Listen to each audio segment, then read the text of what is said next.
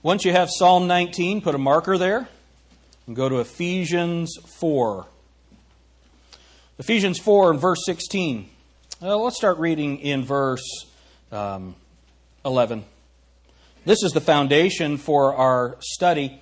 The Bible says, "And He gave some apostles and some prophets and some evangelists and some pastors and teachers for the perfecting of the saints, for the work of the ministry, for the edifying of the body of Christ, till we all come in the unity of the faith and of the knowledge of the Son of God unto a perfect man, unto the measure of the stature of the fullness of Christ, that we henceforth be no more children tossed to and fro and carried about with every wind of doctrine by the sleight of men and cunning craftiness, whereby they lie in wait to deceive, but speaking the truth in love may grow up into Him in all things, which is the head, even Christ." And so this next verse is the verse for our series and for our year. "From whom the whole body fitly joined together and compacted by that which every joint supplieth, according to the effectual working in the measure of every part, maketh increase of the body unto the edifying of itself in love. This I say therefore, and testify in the Lord, that ye henceforth walk not as other Gentiles walk, in the vanity of their mind, having the understanding darkened, being alienated from the life of God through the ignorance that is in them, because of the blindness of their heart." Let's pray. Dear Heavenly Father, help us as we study Your Word this morning. And Lord, help us to know what our part is in engaging the world for You. In Jesus' name, amen. You know, our theme for this year is to engage, and what we want to do is we want to engage Scripture, our family, our neighbors, our friends, the culture, and then the world. How are we going to do that? Well, the only way we can do that as a church is for every one of us to do our part. Isn't that right? These cogs that you see up here, the one on the end isn't going to turn if the one in the middle's not turning. That's the idea, that we are fitly joined together and we're all doing our part. We're beginning this series with this understanding. I must engage Scripture. I must engage Scripture. How are we going to do this? And why should we do it? I want you all to think about something. There are four needs that every individual has. I heard Ravi Zacharias say this years ago. There are four needs that everybody has. Four questions. How did I get here? Question of origins. Why am I here? Question of meaning or question of purpose. What about suffering? Why is there suffering in the world? And then, what happens after I die? Question of ultimate destiny. Those are the four questions that any system must answer. If you're going to give someone a reason for life, a reason to be happy, you better have some answers for that. And you know, I feel like that in many ways, church became a place where you're brought in, you're told what to do and what not to do, you sing some songs and you go home. Reminds me of Harry Truman. He was known for being using very few words. It doesn't sound like a politician, does it? But he was asked, he went to church, and they said, what did the preacher preach on? He said, sin. What did he say about it? He's against it. You know, I think there's probably more to the Christian life than that. What do you think? But I think what has happened, and I think you'll testify to this, what has happened in many churches is it becomes entertainment. You come in and there's a light show that happens. You've got to make sure that the walls and the ceiling are black and that you have a concert. And then the minister is going to stand up and give a little talk for about 15 minutes on how you can have a better life. Your best life now. Now, how many of you recognize that's what church has become in many places? There are other places where church is this. I, therefore, the prisoner of the Lord. Yeah, and you look back and the whole church is going. So somewhere in between a dry reading of the text and something that you can't find scriptures within 100 miles, somewhere has to be true biblical Christianity. What we were doing in the class this morning, we were all together, and we're all answering a question. The answer is, What does the Bible claim for itself? And so the groups all got together, and we had a leader, and they're all going through the Scriptures, finding an answer of what the Bible claims for itself. Do you know that's what we're supposed to do? That we as believers, we are supposed to interact with the Word of God. You look at the news, and you look at the things that are going on, and there's just trouble. You know, and I look out, and there are people that you're sick, or you have loved ones who are sick. You're trying to raise your kids, and life is becoming so busy. The finances are difficult. Some of you are looking for jobs, and there are so many different issues that come into our lives. What is the answer for all of that? Scripture has the answer for every one of those situations. The Bible is what gives us hope in every one of these situations. So what we have to learn to do, and what we have to make ourselves do, is to engage Scripture. I want to ask you a question. Don't answer this. This is just between you and the Lord. How much time did you spend in the Bible this week? How much time did you spend in the Bible this week? Were you immersed in Scripture, or were you immersed in the world? Now, we live in the world. How many of you recognize we live in the world? Now, some of you don't. It's kind of a little odd, but the rest of us, we live in the world, okay? This is where we are. The question is, are we of that world? And we asked this question a couple of weeks ago when we launched this. Are you engaged with the world? Or are you entangled with the world? What is the thing that's going to keep us right? The Word of God. The Scriptures. And remember, my goal as pastor of this church, more than anything else, is to teach you how to take off the world's glasses and put on biblical glasses, to where you make every decision and you interpret everything you see through the lenses of Scripture. Well, we can't do that if we don't know what the Bible says. Isn't that right? So now, what I want us to do is I want us to go to Psalms chapter 19, the 19th Psalm. And I want us to see what God says that the Scriptures will do for us. Let's start reading in verse 1. The Bible says, "The heavens declare the glory of God, and the firmament showeth His handiwork." All right, so what is this saying? When you look up at the sky, you see God. And you see that God made it. So the Bible says. Isn't it interesting that's one of the main things that Satan wants to attack? Belief in the Creator. "Day unto day uttereth speech, and night unto night showeth knowledge. There is no speech nor language where their voice is not heard." What does that mean? The sky is above everyone. The stars are above everyone. The sun, moon, stars, all of that. The canopy of space, everyone sees that, and it gives a message. It gives a message of God. Then look what the Bible says. "Their line," in verse 4, "their line is gone out through all the earth, and their words to the end of the world. In them hath He set a tabernacle for the sun, which is as a bridegroom coming out of his chamber, and rejoiceth as a strong man to run a race." You know what's interesting? When that sun goes down in fiery red at the end of the day, that is a picture of Jesus Christ dying His bloody death. But you know what the good news is? The next day that sun rises in the morning, and it's fiery, and it's showing how Jesus Christ is going to return when He comes. Keep your place in Psalms. Go to Malachi chapter 4. That's the last verse of the last chapter. The last book of the Old Testament. Last book of the Old Testament. Malachi chapter 4, verse 1.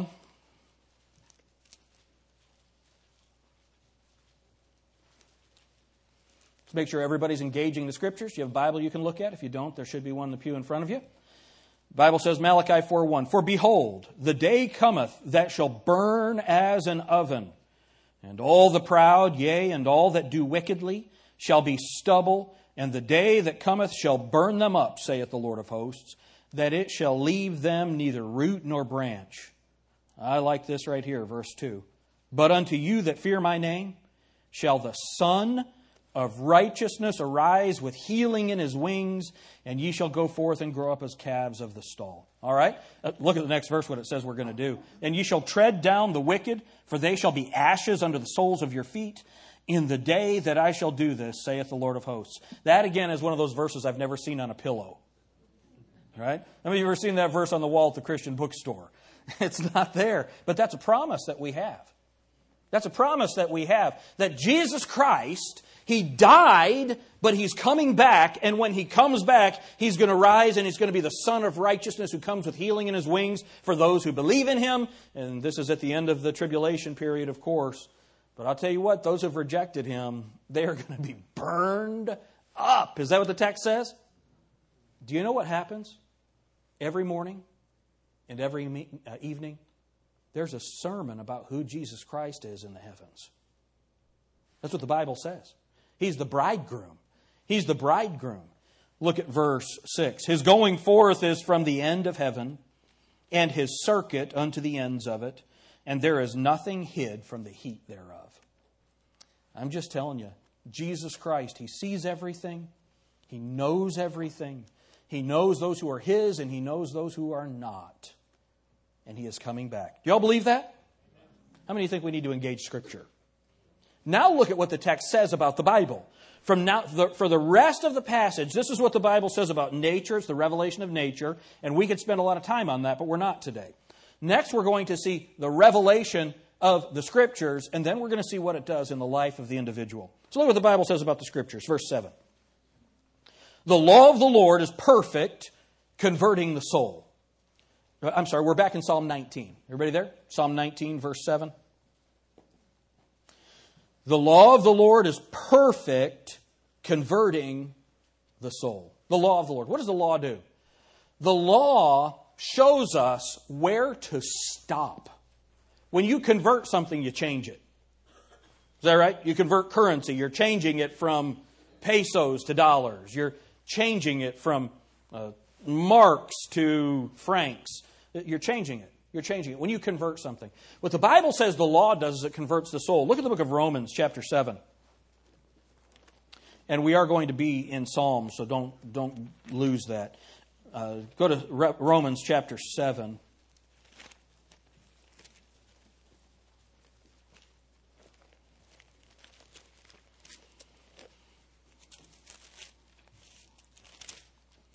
If we're going to engage Scripture, there have to be some things that we understand. Now look at Romans chapter 7, verse 7. What shall we say then? Is the law sin? God forbid. Nay, I had not known sin but by the law. For I had not known lust except the law said, Thou shalt not covet. But sin, taking occasion by the commandment, wrought in me all manner of concupiscence, for without the law sin was dead.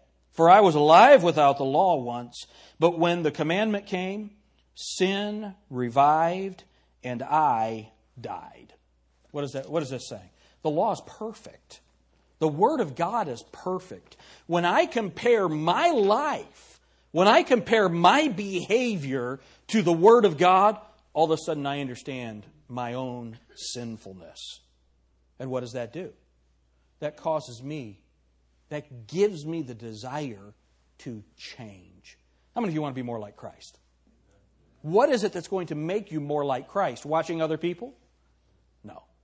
Reading the Word of God. Understanding what the law does. Go back to Psalms.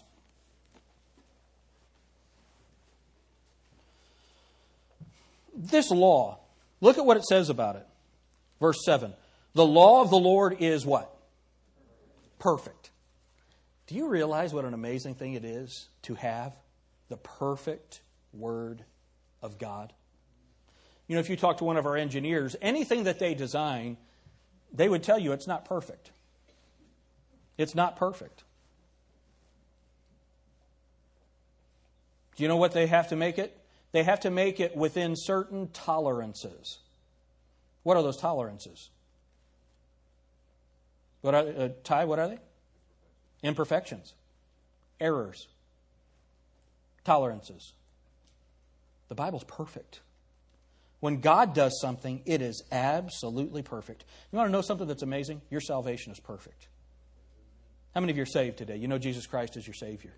That salvation, the Bible says, is complete.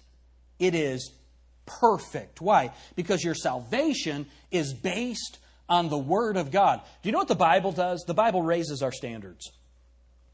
It raises our standards. If I compare myself to someone else, there are people in here that you all are better Christians than I am. Well, I'm not going to compare myself to you. I'll compare myself to Nick Arling. I'll feel much better about myself. It's interesting that we generally don't compare ourselves to people that we know are doing better than us.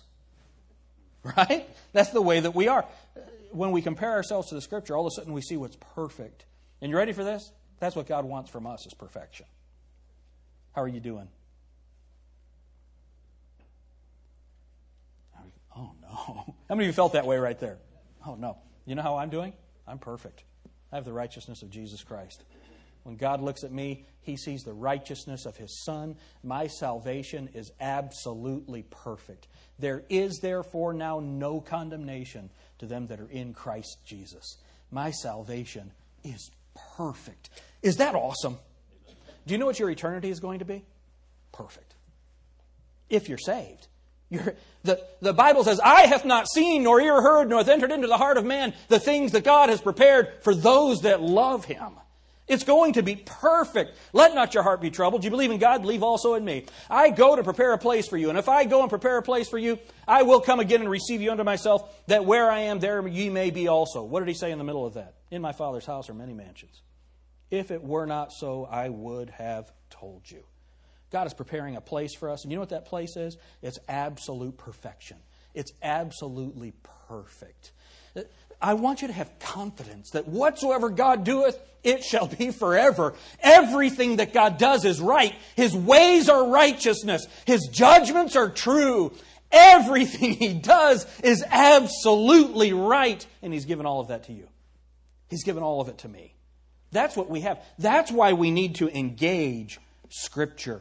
The law, verse 7, the law of the Lord is perfect, converting the soul. Now I want you to see that, converting the soul.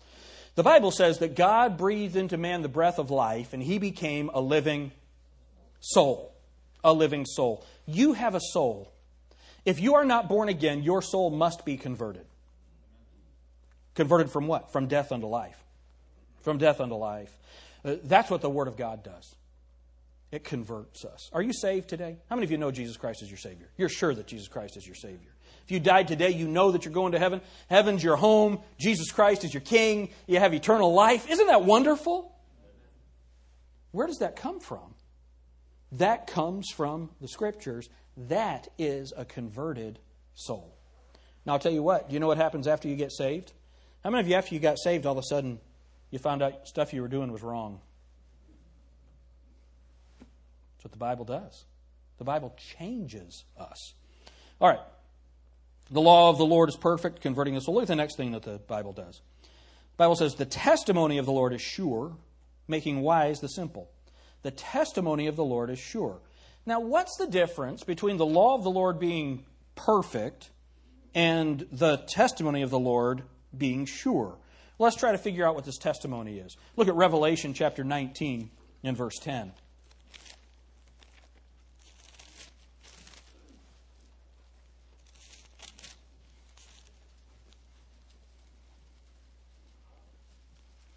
Revelation 19:10. The Bible says, "And I fell at his feet to worship him, and he said unto me, See thou do it not. I am thy fellow servant, and of thy brethren that have the testimony of Jesus." Now look at what he says. "Worship God, for the testimony of Jesus is the spirit of prophecy." What is this talking about?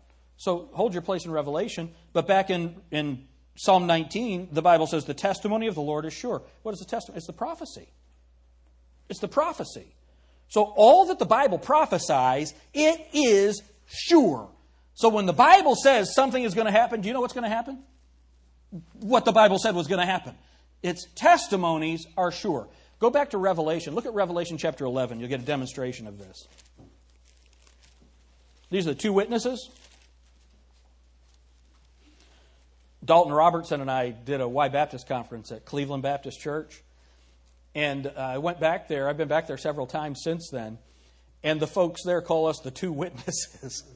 This older gentleman who's getting ready to sing, he came up to me and he said, "Hey, you're one of the two witnesses, aren't you?" And I was like, "What? What are you talking about? I don't think so." But here look at what it says, verse 6. These have power to shut heaven, that it rain not in the days of their what? Y'all see that? In the days of their what? And have power over waters to turn them to blood, and to smite the earth with all plagues as often as they will. Look at verse 7. And when they shall have finished their, what's it say? Testimony.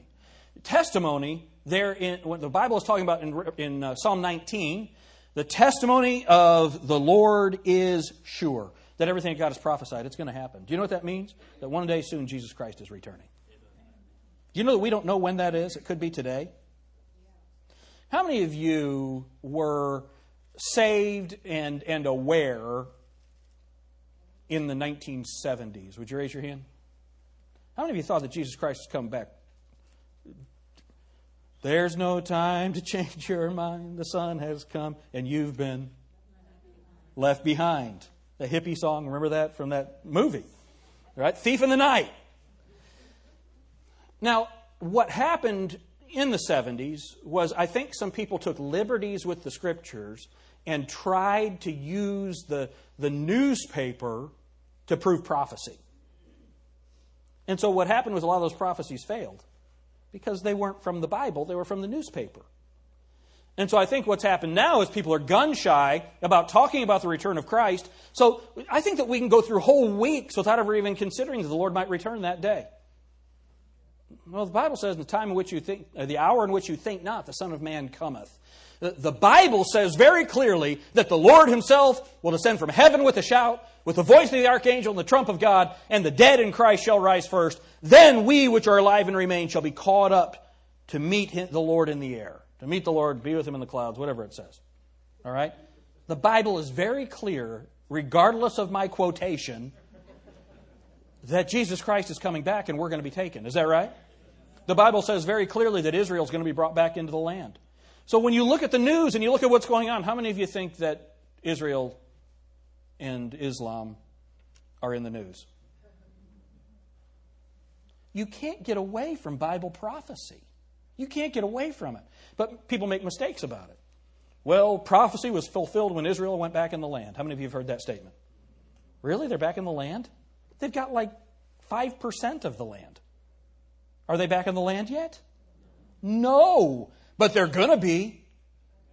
They are going to be. Why? Because the testimonies of the Lord are sure. That's what the Bible says. So what other prophecies are there that we need to consider? Well, the Bible tells us the fool has said in his heart there is no God. The Bible says, let God be true and every man a liar. Is that what the Bible says? The Bible says that the way of the transgressor is hard. You want to young people, look at me for a minute. You want to transgress. You want to violate God's law. Can I promise you something? Your life will be hard. Your life will be hard. And I don't mean that you're going to work hard. I mean that every day is going to be miserable and a drudgery. Why? Because you've chosen to transgress God's law. The Bible says that He chastens those that are His. You know what God promises you? Do you know what God prophesies? If you're saved and you live in a way that violates the Word of God, He is going to chasten you. Do you know what the Bible word is for that chastening? It's grievous. That's bad. Okay, now I want to do this. All you young people, stand up. Wherever you are, turn around so you can see the rest of the church. How many of you adults have ever experienced God's chastening? Would you raise your hand? Would you say that it's grievous? Yeah. Yeah. Thank you. Turn around. What is that? That's prophecy. That's prophecy. You know what the Bible says? Despise not prophesying. Listen to it. Why? Because the testimonies of God, the testimony of the Lord, it is sure. What God says about you, it will happen. How many of you believe Jesus Christ came and died on the cross and rose from the dead? Well, the Bible told us He was going to do that. Jesus told us, as Jonas was in the heart of the earth 3 days and 3 nights, so shall belly of the whale 3 days and 3 nights, so shall the Son of Man be in the heart of the earth. What happened? He was in the heart of the earth, rose from the dead. What He said He was going to do, He did. His word is sure. Do you know what many of us need to do? We need to engage Scripture. to get back to that love of prophecy again. That expectation. What's God going to do next? What's coming next? What is he going to do? Oh, look, God said this, this is happening. God said this, this is happening. What a wonderful thing. Isn't it wonderful that we're going to a one-world economy? Isn't it wonderful that the dollar's about to be destroyed? Isn't that great? No, it's really not great, but it's coming. It's going to happen. What does that tell us? That we should not be shaken by that. That we should believe God, and we ought to be drawn closer and closer and more into His Word to engage Scripture. The law of the Lord is perfect, converting the soul. The testimony of the Lord is sure. Now look at what it says. Are y'all there with me in verse 7? Making wise the simple. Do you know who the wise people are? The people who know what God is going to do. There's wisdom. There's wisdom. I know this. Back in the 1970s, when they were prophesying that there was going to be a one-world currency and we're going to head toward one-world government and that environmentalism was going to take over and that private property would go away. How many of you remember that being taught back in the 1970s? And I remember people saying, that would never happen. That will never happen. When was the last time you tried to build something on your property? In Sydney, Ohio. Try to do it in New York City. It's so amazing what's happening. And what are we doing? Well, we are wise. We understand why all of these things are happening and that the time is short and we need to tell people about Jesus Christ. If we're going to engage the world, if we engage Scripture first, we know why we need to engage the world and what we need to engage them with. All right, look at the next verse, verse 8. The statutes of the Lord are right, rejoicing the heart. Okay, what is a statute? That's a rule. It's a rule. The rules of God rejoice your heart. And again, we said many people thought church was all about do's and don'ts. That's what church was about. It's not. But do you know that Christianity, there are do's and don'ts in Christianity? Love your neighbor as yourself. Isn't that right? Be not unequally yoked together with unbelievers. Forsake not the assembling of yourselves together. Those are simple statutes that God has given to us. Is that right? Do you know what happens if young people be not unequally yoked together with unbelievers? So Anika, that means don't marry a lost person. Do you know what that'll do for you? That'll rejoice your heart. When a saved person marries a lost person, do you know what you have in that family? Trouble. The Bible says, can two walk together except they be agreed? Right? Unequally yoked together. Let me show you what unequally yoked together is. You two guys, come up here.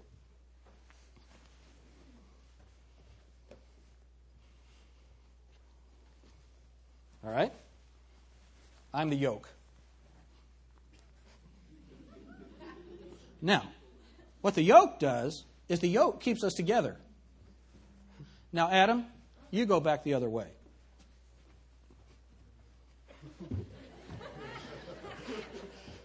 We have a problem. We have a problem. It's not going to work. Why? We can't walk together unless we're agreed. So let's say these two guys get married. No, I'm kidding. It's so clear. You have a believer, the thing that brings a believer joy is following Christ. Would you all agree with that? Does following Christ bring joy to an unbeliever? No. No. The Bible says those things are foolishness to them. So what are we talking about? The Bible has a statute. Be not unequally yoked together with unbelievers. Don't do it. It's like yoking a Great Dane and a Chihuahua.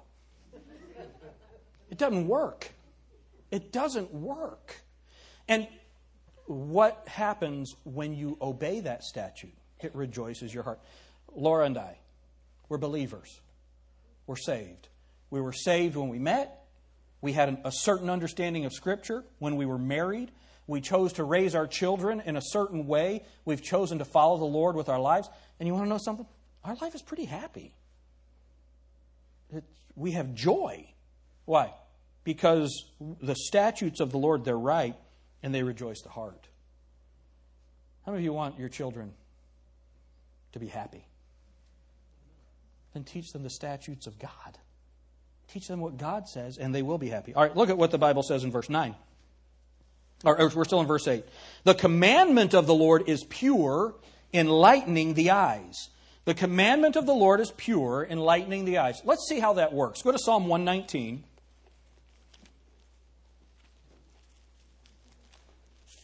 And look at verse 18. Of course, we know Psalm 119 is all about the Scriptures.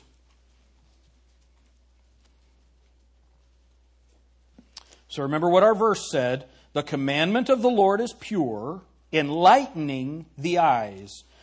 Verse 18, Psalm 119, verse 18. Open thou mine eyes, that I may behold wondrous things out of thy law. Do you know what happens when you follow those first portions of the Scriptures? Then you start to understand the commandments of God, and God opens your eyes to understand other things in the Scriptures. How many of you wish that you understood the Bible better? Right? That happens as you engage Scripture. You believe Scripture, and God enlightens your eyes, and you start to behold wondrous things out of thy law. All right, look at verse, we're still in Psalm 119, look at verse 130.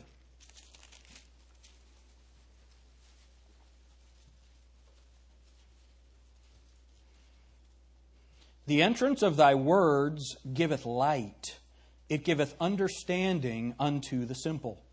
So what God does is when you are engaged with the Scriptures and you're interacting with the Word of God and the words enter into you, well, all of a sudden you can see. You have light. You have understanding. You know what's going on in the world. You know how to raise your children. You know how to work well. You know how to produce. Because the Bible tells us how to do all of those things. It gives understanding to the simple. Look at Ephesians chapter 1. Look at what happened when the Word of God came into Ephesus. They believed and received Jesus Christ. Ephesians chapter 1. Look at verse 16 for the context. Ephesians 1, verse 16.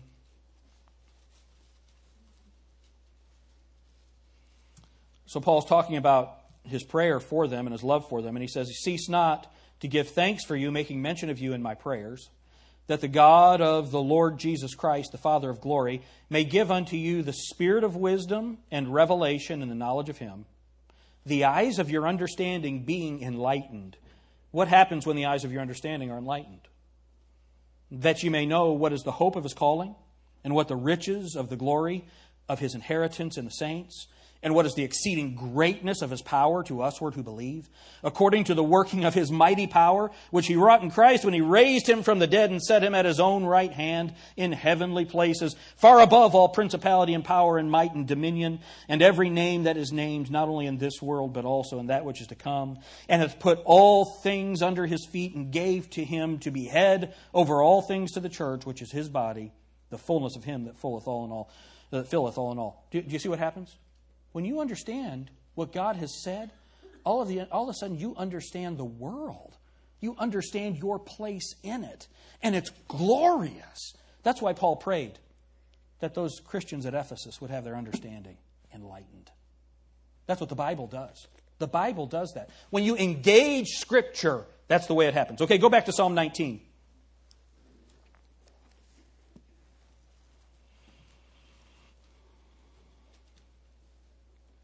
This is interesting. The fear of the Lord is clean. Isn't that an odd statement? The fear of the Lord is clean. Do you know there are a lot of people in the world that don't fear God?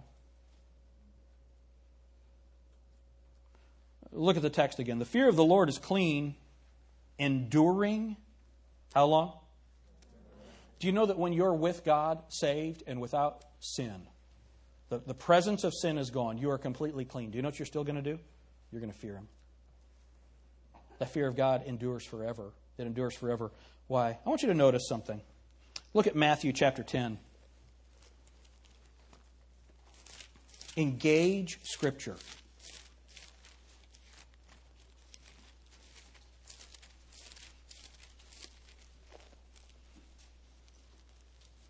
Look at verse 28.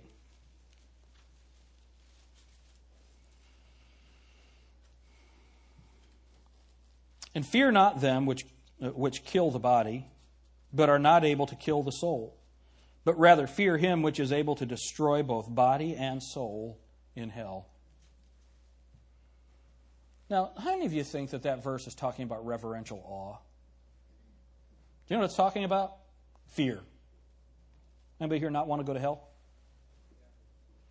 Fear God. Fear God. Now, if you're saved, you're not going to hell. Praise God. But He is the one that has the power to do that. He is the one that has the power to do that. Fear Him. What happens is that is clean. It's pure. It's righteous. When I am holy, when I am walking in the power of the Holy Spirit, according to the precepts of Scripture, that leads me to fear God more. You know why? Because the harder I try to be holy, the less capable I am. The more I understand what the Bible says about me and what the Bible says about Him, the more fear I have of Him. Wow. Look at what it says in verse. We're still go back to Psalm 19, verse 9 again. The fear of the Lord is clean, enduring forever. The judgments of the Lord are true and righteous altogether. The judgments of the Lord are true and righteous altogether. What does that mean? Well, what God declares right is right. What God declares wrong is wrong. If God judges something to be holy, it's holy. If God judges something to be sinful, it's sinful. Is that right? And so the Bible says that His judgments are true and righteous altogether. Look at Isaiah chapter 5.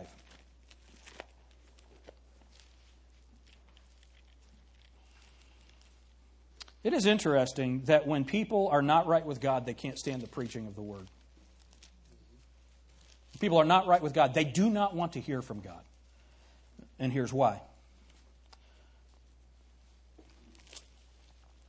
Isaiah chapter 5, look at verse 20.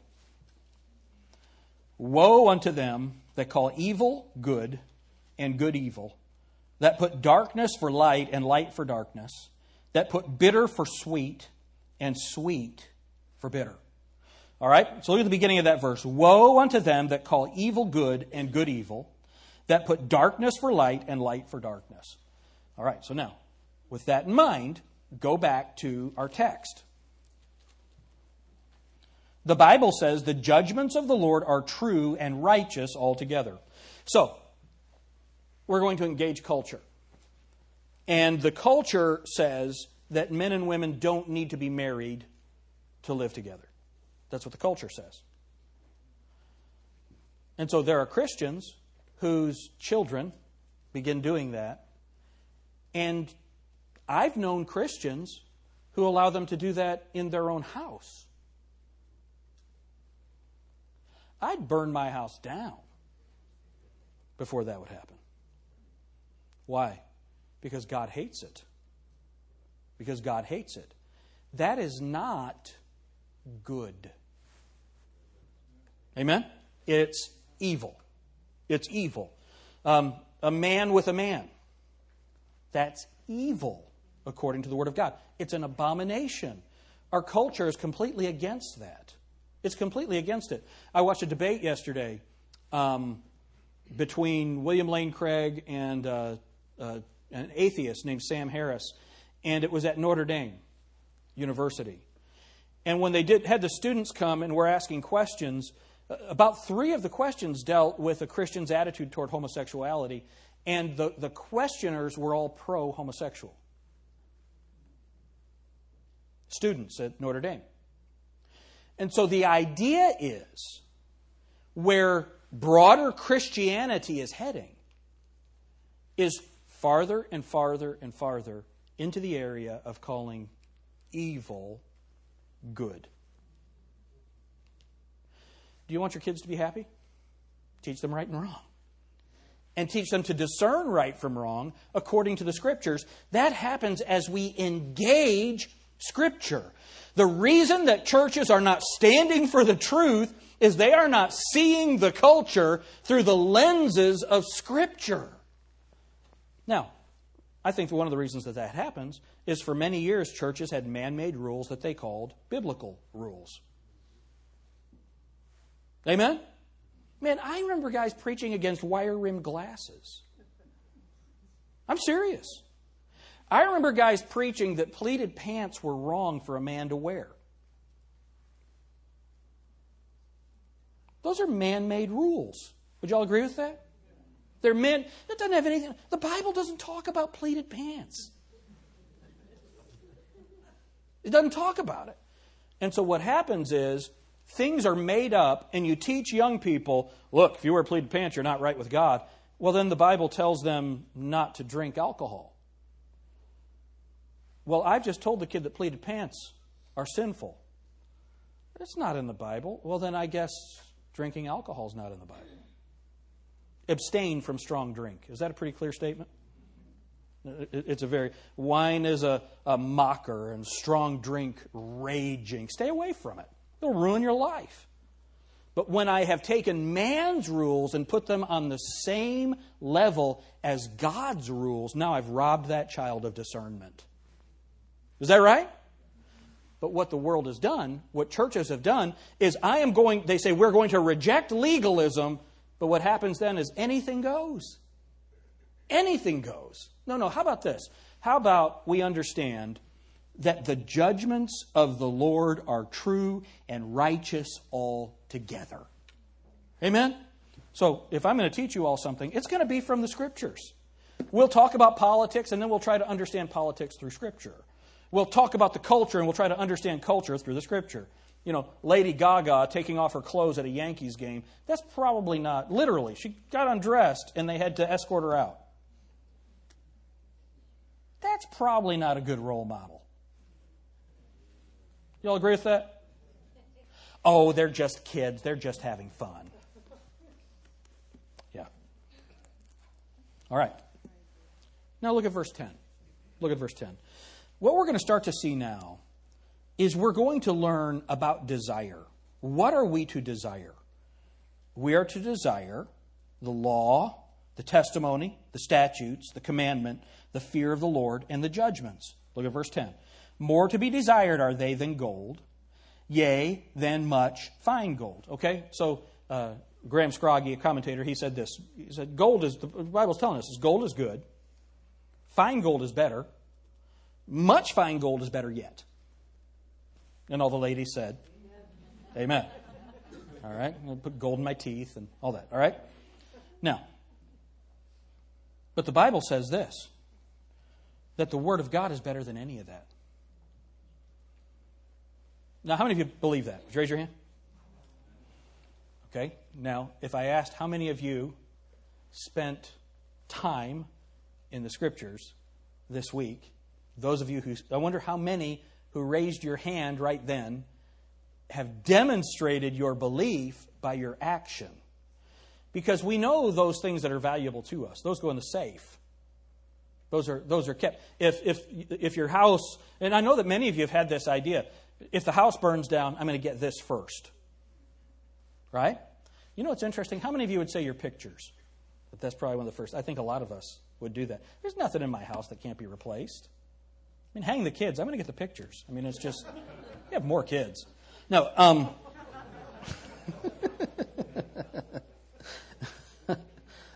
That's so wrong. Oh, but y'all know what I mean. There are things that are valuable to us. I have a watch that was my grandfather's, and my grandfather helped the Tokyo Raiders, and so it's the same watch that Jimmy Doolittle wore. And so that means a lot to me. That's something that's special to me. I value that. There are things like that. My tools. I really like my tools. Don't mess with my tools.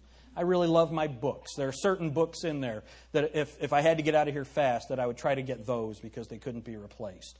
You understand what's valuable to you, and many of you have things that are they're valuable to you, and they might not have any value to somebody else, but they're valuable to you.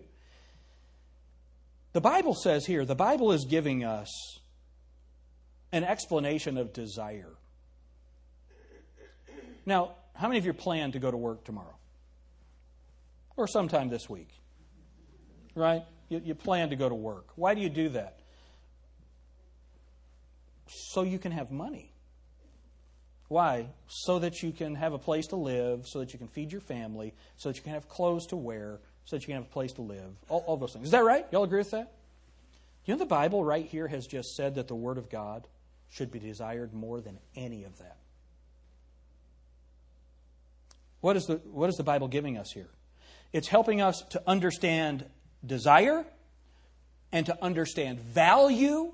And then look at what the Bible says. Verse 10, more to be desired are they than gold, yea, than much fine gold, sweeter also than honey and the honeycomb. What are we learning?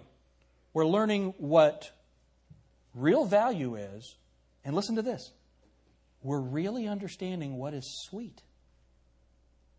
We're understanding what sweetness really is. It's not Walter Payton. Stepping back in time for that one, aren't I? That was his nickname, young people, Walter Payton. Look him up. All right? Now listen. The Bible is going to tell us what is sweet and what is valuable. The world is going to try and sell us on what is sweet and what is valuable. Which one is going to be more accurate? The Bible. I was noticing that our family went to Cincinnati this week, went and did some shopping, just goofing around. And I was driving down the road and I saw this Acura RDX, and it was the first one. And the thought that I had was, I used to really like that car. It's looking kind of old now. Now, some cars age well and they look great as they get. That one just looked old. You know, 57 Chevy still looks great, right? 56 Corvette, is that what it is, Rich? 56? 57 Corvette still looks good. Other things, they don't age well. You know, how many of you just can't wait? You just can't wait to get that 1980 Chevy Cavalier. It's my dream car. I had a 76 Chevette. Possibly the worst car ever built. I liked it. It was my first car. It was cool. I liked it. But man, that thing was just, it was unbelievably bad. Look, I used to tell people I had a vet. I just left a sh off the front of it. All right. So the money that I put into that car, that's gone. That's gone. That car was very valuable to me at that point. I know you're thinking, why? It was the only car I had. It was valuable to me at that point. You know that Chevette, somebody gave it to me now, I wouldn't say, oh man, this was the car of my youth. So what am I going to do with this? Do you know what happened? That value, it's not there. It doesn't have intrinsic value. And notice what it's compared to here. Gold. Gold has intrinsic value. The reason we need to engage Scripture is because it is sweeter and it's more valuable than anything else. We've got to engage it. All right, then look at what the Bible says. Moreover, by them is thy servant warned, and in keeping of them there is great reward. So I'm warned, warning, warning, warning, Will Robinson, watch out! And then I understand I'm warned about going that way. Again, kids, look that up. All right? I'm warned about which way to go, but I understand what is true reward. That comes from Scripture. That comes from Scripture. Now, here's the meat of the message right here, and we'll be done. Verse 12. Who can understand his errors? Cleanse me from secret faults. Who can understand his errors? Jacob and I, we both took a golf lesson on Friday.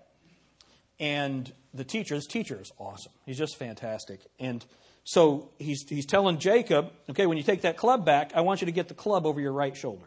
All right, so Jacob was laying the club off. It was down here. It's hard to hit the golf ball that way. So he's trying to get it up over his right shoulder. So he said, okay, hit a ball. And so Jake hit a ball.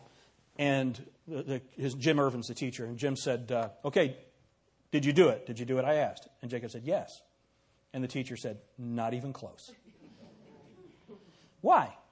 Because your mind wants to do one thing, but your body is doing what it's been doing all along. And so he may have been down here with the club. He was up here, but he wasn't where the club was supposed to be yet. Do you know what happens with golf? You've got to have somebody tell you what you're doing. You think you're doing one thing, and you're not. Do we have any golfers here that understand what I'm talking about there? That's what the Bible does. The Bible is the one, when I look at myself, I think I'm doing okay. When I look at how the Bible sees me, that tells me what I'm doing wrong. It shows me. It shows me. Who can understand his errors? Cleanse thou me from secret faults, those things that I don't even know that I have. Verse 13, keep back thy servant also from presumptuous sins. What are presumptuous sins? Well, do you remember when Brother Knox preached about the Emmaus Road? And those disciples were discouraged because we thought that he should have delivered us from... you brought back the kingdom or whatever it was that they said. That's not what Jesus had promised them. He had promised them that he was going to rise from the dead. That's presumptuous. But the Bible uses presumptuous in another way. Look at 2 Peter. 2 Peter. And I want you to see this. It's very interesting. Chapter 2 and verse 10. Look at verse 9 for the context. The Lord knoweth how to deliver the godly out of temptations, and to reserve the unjust unto the day of judgment to be punished. But chiefly them that walk after the flesh, in the lust of uncleanness, and despise government. Okay, now what is that despise government? They want to live the way that they want. They don't want to be governed. Look at the way the Bible describes them. Presumptuous are they, self-willed, and are not afraid to speak evil of dignities. Do you know what this is? This is a person who rebelliously walks in the sins of their own lust. And these are the people in the 1960s, the free love people. Remember that? That's this. Today, it's the people that want to cast off any kind of cultural norms, any kind of right and wrong, any type of traditional marriage, any of those things. It all has to go away. Those are presumptuous sins. They're presumptuous sins. It's living in rebellion. So let's go back to the book of Psalms. Keep back thy servant also, verse 13, from presumptuous sins. Look what the Bible says. Let them not have dominion over me. Do you know what happens when you start walking in the lust of your flesh and you say, I'm going to do what I want to do? You become a slave to that. You become a slave. How many of you have met people that can't make a good decision?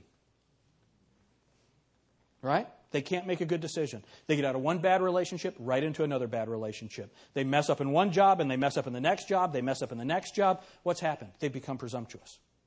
I'm going to do what I want to do no matter what anybody tells me, especially God. Do you know what that is? That's slavery.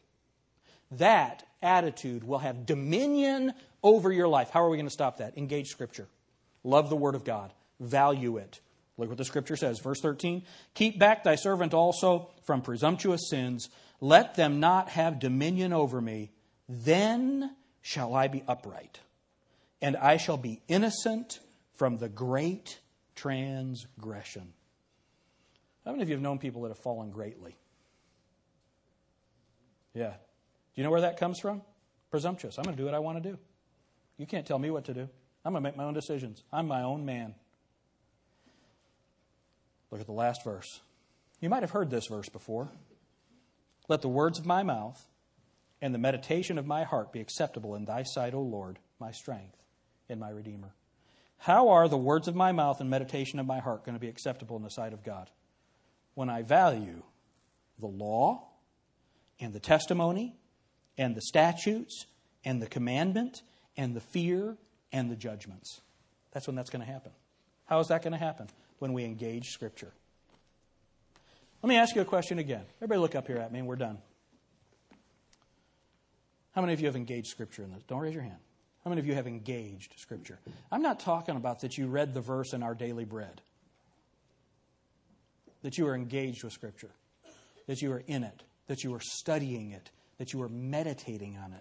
That you are aligning your life with it. The world's going crazy. Y'all agree with that?